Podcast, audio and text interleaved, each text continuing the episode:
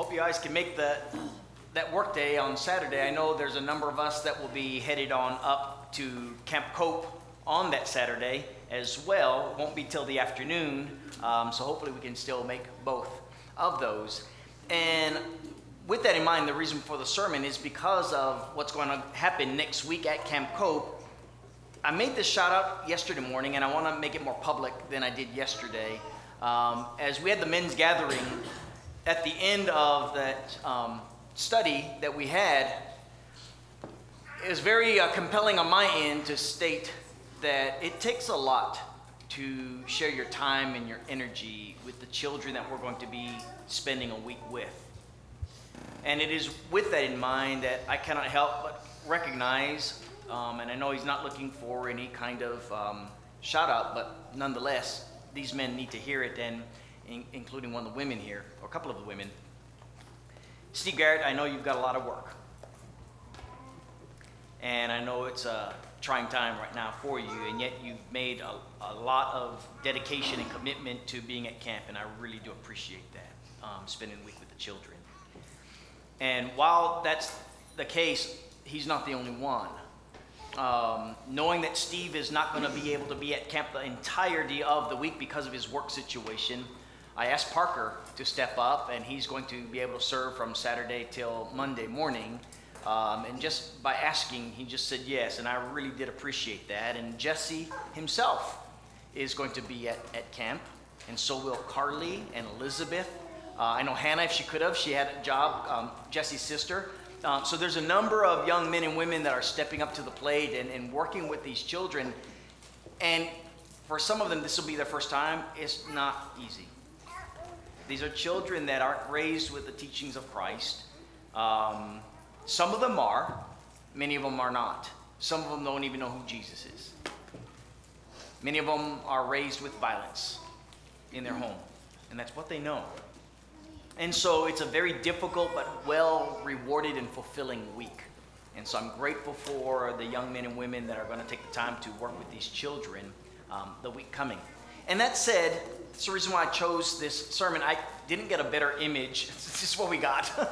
and I didn't want to create one myself. But it gets the point across um, about sharing God's word and passing it on. And I couldn't help but think about as I was preparing this sermon, and there's going to be a gap in which everyone will get it. And Julie says, Please don't, Mitch, please don't. I have a Whitney Houston reference. All right, I'm not going to sing it. I don't have her voice. but it's, I believe the children are our future. Teach them well and let them lead the way. Show them all the beauty they possess inside. Give them a sense of pride to make it easier and, and let the children laughter and so on and so forth. But there is a sense in which, you know, the reality of what goes on in the church is that it continues regardless of whatever happens to us. We, we're born, we're raised up, we live our lives, and then, unless the Lord returns, we die. That's the reality, right? And, and so it, it behooves us as believers to go ahead and raise our children not just simply because that's what God's word says, but because they are, in fact, our future. They are our legacy.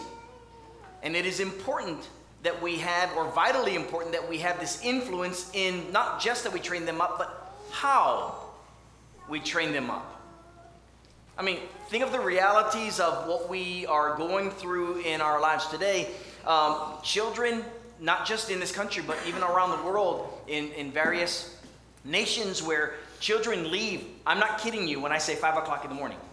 The bus is picking them up at 5 in the morning and they're not getting home till after 5, 6, or 7 p.m. at night. Now, you do the math. That's more than 15 minutes or three, Mark. You're looking at 14 hours that they are away from home. That says a lot about their raising. And so we, we live in a culture not just limited to this country, but a lot of places around the world where children aren't raised by their own parents. And so we've got that aspect to deal with. But there's so much more to their growth than just us as parents and adults in raising our children. And so I'm going to make a point about that, but I want to really stress the other side of that this morning. So, that said, I want us to see that there's more than just our influence as parents and as adults to the growth of our children. You know what that is? Them. They have, as Mark was pointing out, free will. And that's going to be very key then in us in how we go ahead and raise our children. So the reality is that children grow up differently. I've heard um, there was a this woman expert having a dozen children, and she was just sure you've got the system, and with the system, they're all going to be well behaved, not perfect, but very well behaved children. And so, you know, take the perfection side of, of it out, and you realize, okay, if I just practice this system, and then when you do, you're like, well, it's not working. Because children don't fit into a system. Just like when we were children, we didn't fit into any particular system, no matter how much our parents made us fit into a system. That's the reality. Many of us will conform to what mom and dad say, but there are times when we rebel. And if my mom was here, she would a, probably amen out loud because of her son. Uh, yeah, I was I was not the most well-behaved child growing up. Shocking for you, right? no, if you knew my past, some of you are like, not shocking at all. so, but the thing, that's it. We look at every child and look, the abilities and gifts of uh, the difference between boys and girls, let alone amongst boys and amongst girls that we have. Different abilities. You, you not only have different abilities, um, just think about it from a standpoint. Some are able to, to speak well, and others fumble over their words. Some have a great job of listening skills. Others, you tell them three times, and that's just not enough. And then you go on and on with those abilities, and you'll see, wow, kids are different. And of course, we know this already as parents, but we need to be reminded of it when it comes to raising them, because what we have a tendency of doing is comparing our children with our other children, if we have other children, or we compare our children to someone else's child or children. And that's, that's very dangerous. It's desirable. We can have examples, and those are absolutely wonderful, but dangerous because we set up some other difficulties, and we'll talk about some of these in just a little bit. You've got not only different abilities, simply different character traits given by God. Think about it. You've got those that are very stubborn, right? And you got those that very they, they just listen to every word you say. Some children are that good that no matter what you say, it's almost like if you can just take that child that always listens good and say, at me. What a great parent. I did such a great job raising them. Until you get that next child that just isn't that perfect listener. And no matter what you say, they're going to be stubborn to the end of time until they get their children, right? so that's what you have different character traits, and God made them as brand new children, and they grew up this way. Two different characteristic traits. Then you got personalities. Aside from abilities, aside from characteristic traits, I guess personalities could be included with those personality traits. You got some that are just simply shy. And they're shy all the way up until some threshold is passed in their life. And sometimes some don't pass that threshold. Some are just born and go through the entirety of life being shy, introverted. And then you got those, they'll steal the spotlight. They want it. And you have to raise them within the environment that they have. You have those that mature at different rates. Some that, you know, they don't take off until they leave the house and others that seem like they're mature from diapers. It's just the differences in our children. We as parents, we've experienced these things. And I would like to say that um, from having seven kids, we got to experience all of this. Right? So, you know, you, you, you get the sense of the differences that children bring to your family as a result. So, children, in fact, do grow up very differently. All right, I'll bring I'll say a little bit more about this toward the end. All right, so the reason why I say children grow up differently is because of this, this point right here. And then we'll get down into the Bible itself. Because children grow up differently, do not, parents, confuse their faithfulness today or lack of faithfulness today with faithfulness or lack of faithfulness tomorrow or in the future. Okay? We as parents, particularly those of us who have grown up in the body of Christ, grew up in quote unquote church, we've known Johnny for when Johnny was in diapers and Johnny was just one humdinger of a child that never listened, that always made trouble during the sermons, who now preaches the gospel. Right? We know Johnny. And we know that perfect child that was growing up, that was a great example, who does not believe in God today. That's just what happens in life.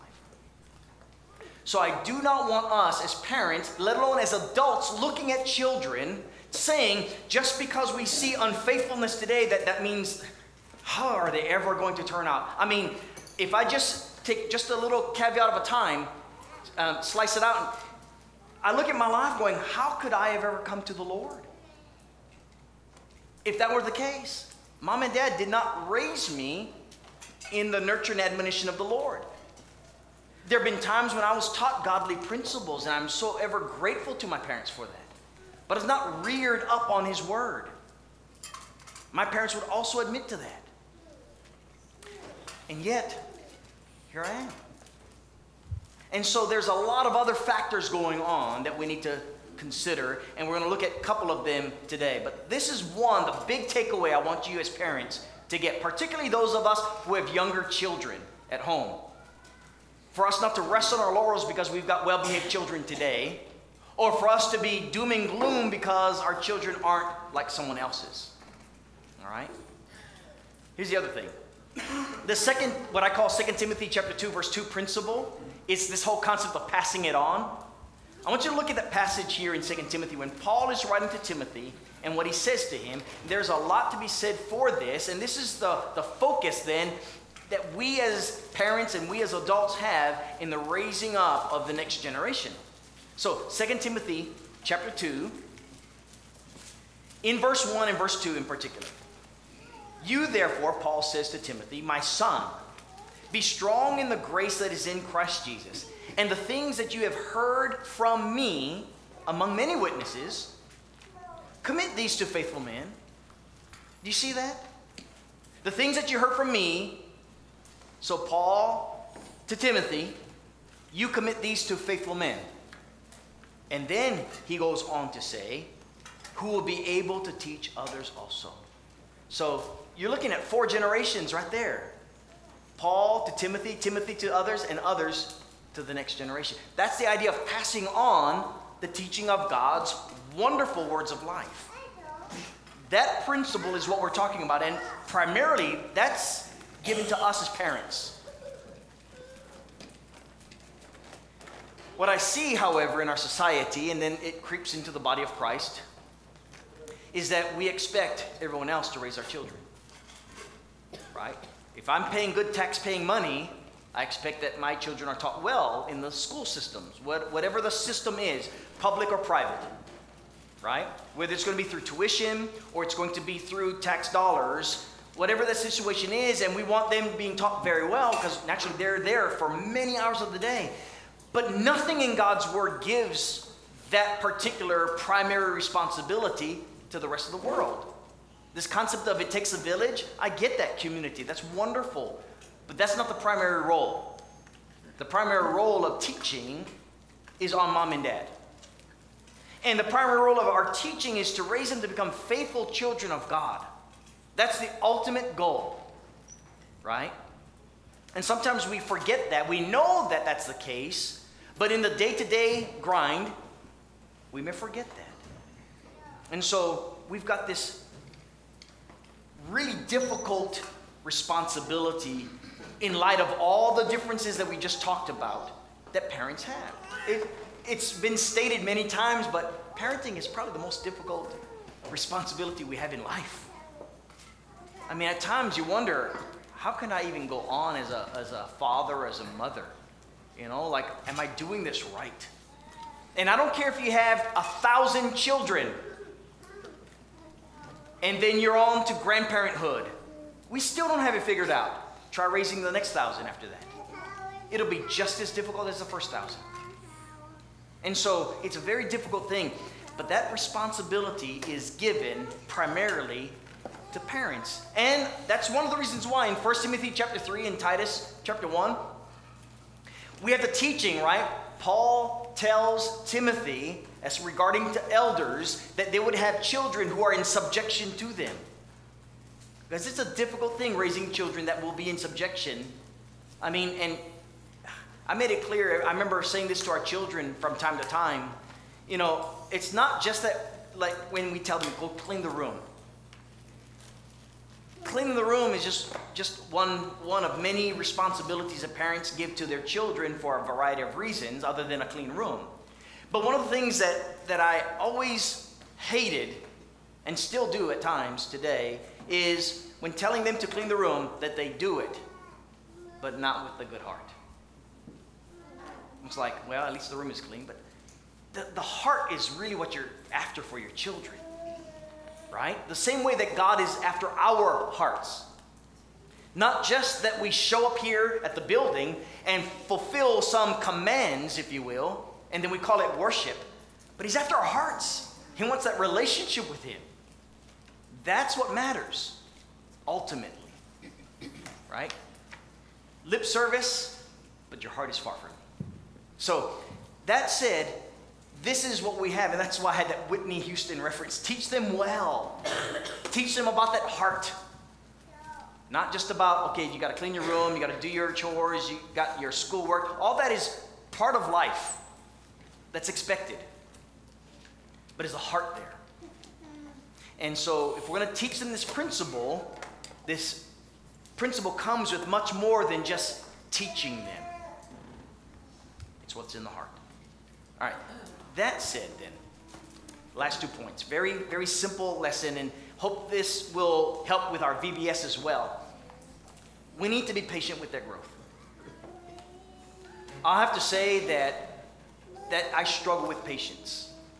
Like in my mind, I will, I'll take things that I've done as a child, and all the good stuff that I did as a child. I want my children to be just like like I was. I'm probably not the only one who thinks this way. So, as a child, I was probably about, I'd say close to 12 years old when I finally, it just dawned on me, I need to be a good, good child. Up until then, I thought I was a good child, but if my parents did things that I thought were wrong, I could do the things that they did was wrong and be justified. Right? But at some point, I came to the reality at, at, at age 12 to say, you know, I'm going to have to listen. Not that I was great at it, but the effort was being there. And so what, I want my children to listen every bit as good as I did because I was 12 when that happened. They should be 12 when it happens or younger because in my thinking, they're raised on the teaching of God's word. So it should be sooner for them. The reality is my children are all different. And they go through various phases. The shy ones now will talk your head off. Right? Just spend some time with Carolyn and McKenna. Those shy girls aren't so shy anymore. Right? So they're different, but you got to be patient with them. Right? Our boys, they're crazy at times. But they're also shy in their own ways. I'm not going to force them. Our older girls, same way. And so, very, very different in how every child is. And when we as parents expect them that every single child has to be like a robot and be perfect in this way or, or great at it in this way, rather than this is where they're at. Good, bad, indifferent. This is where they're at. What's the end game? The end game is their faithfulness to the Lord. And so I'll be patient. And there have been parents here who've had children, some of whom may have never obeyed the gospel well until their adult years. And some will say, I wish I had been more patient with them. I wish I had given them hope rather than put them down because they had not yet turned to the Lord. And so, parents, please be patient with them. I'm saying these things. I have multiple reasons. You know, I try to be efficient with my time, so I like to kill multiple birds with one stone, if I can use that. Is that even politically correct anymore? Can you kill multiple birds or with one stone? anyway, I want our counselors to remember that when we're at camp. I want our teachers in VBS and in our Bible classes to remember that when we're downstairs. I want myself and other men who are teaching in this adult in the auditorium to realize we're all different in our walk with the Lord. We need to be patient as the Lord teaches us to, in fact, be patient. The teaching is in Ephesians 6, verse 4 to fathers, fathers, train up your children, right, in the teaching and admonition of the Lord. But know this not everyone's going to receive that teaching and admonition the same way because there are different maturing abilities and levels where they're at right now. The same way as adults. I want to close with this text here in, in Hebrews 12, and we'll have one final passage that we're going to look at um, before we're done. But I want you to go to Hebrews 12. Let me, let me back up the slide one more time. I don't want you to see that just yet. Hebrews 12. I want you to look at what Paul says. It's a passage on discipline, and it's the very end of this conversation about being disciplined by the Lord as we would be our parents. And so in verses um, 3 through 10, he tells us here's the discipline that God wants because he loves us and he wants us to grow in him. And then he says this in verse 11 No chastening seems to be joyful for the present, but painful. Nevertheless, afterward, it yields the peaceable fruit of righteousness to those who have been trained by. Doesn't come easy. It takes time. But that discipline eventually produces beautiful, beautiful fruit. The, the best illustration I can give um, that I remember having was with Allie. Allie was about, I don't know, seven, eight, nine years old. We were in our garage slash fourth bedroom. and um, I was on the bed. I had just spanked her. She was screaming loud enough. I thought police were going to come. And I said, Hun, your spirit is so stubborn. So stubborn. Just like your mom. like me too. no, it's so stubborn. But you know, your stubbornness can be turned to the glory of God someday. I don't know when that day is going to be, but someday. And in my mind, I wanted someday to be today, because that stubbornness was getting wearisome. But I see her today, and although she still has her own stubbornness, just like her mom does, just like I do, I see a beautiful conviction. I see a beautiful heart. And it took patience. Lots, lots of patience. Dane and McKenna, just like their big sister, very stubborn. Carolyn, growing in stubbornness. I guess she's, I don't know, being influenced by stubbornalities. but here's the reality we'll be patient with them. And they'll grow up and they will mature. And if by the grace of God and glory to God, they grew up to go from stubbornness to conviction. Because that's the hope. God gave me these children just as God has given you yours for the glory of training them up so that they at one point, so just like many of us have become leaders in our own families, in the community, in the body of Christ, they will too. And that's why I love with, with what Paul has done with our, our children, with the boys, and with the young girls, with the young ladies, and to see great leaderships in the future coming ahead. It's a wonderful thing. Know this that if we're patient with them and we discipline them, eventually the peaceable fruit of righteousness, if not now, in tomorrow's future, it will in fact come. So I want to close with this passage in Matthew chapter 21. Sawyer read for us. Was it Sawyer? Someone, someone read for us. Sawyer did the song. We had read for us in Matthew chapter 21, verses 28 to 32, the parable of the two sons. See, it's not how you start, it's how you finish. The older son was told to go work, and the son said, Yes, sir. But he didn't go. And the younger son said, No way. But then he did. There's a principle in that. Naturally, the context of that text was hey, before you righteous individuals, Pharisees, enter in the kingdom of heaven, you're going to have harlots, you're going to have sinners, tax collectors. They'll come into heaven before you. Right? Because they said no, but then they did the will of the Father in heaven. Whereas you said yes, but you're not doing it now. And that's the primary context. The principle is also seen in life. You have those that start off on the wrong foot, in the wrong way of life. Or they may be like the parable of, of the owner in, in the vineyard when he's looking for workers, and he finds some first thing in the morning. But he also finds some at the very end of the day, in the 11th hour. Be patient with your children. They may, in fact, turn to the Lord if you are long suffering and showing them the very kind of love that God's Word is showing us explicitly of how He has been patient with us. And trust.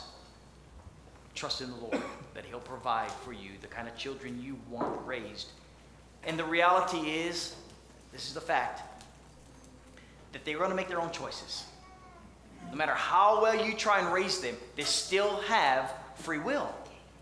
They'll make their own choices. So you pray for them the way Job prayed for his children and for their well being, and you be patient.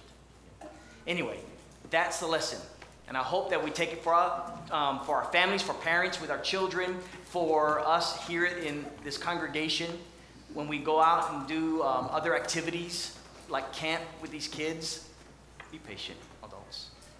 We were there. We were, we were that child that was the one that we needed to have patience. And so I pray that you'll do the same. By the way, think about this. The Lord is patient with us before we become His children. And He's patient with us as His children. And I'm grateful for it. Because if not, some of us would have no hope. Because we're stubborn. and we have other qualities that are lacking. And so I'm thankful that God is patient with us. The invitation is yours. If you need to come to the Lord, by op- well, the opportunity is here for you. Baptism, the baptistry is ready for you to be buried with Christ, to be raised in newness of life, and to grow in Him, or to return to Him. And if you need our prayers, by all means, we'll be happy to pray with you right now. So together we stand and sing the song.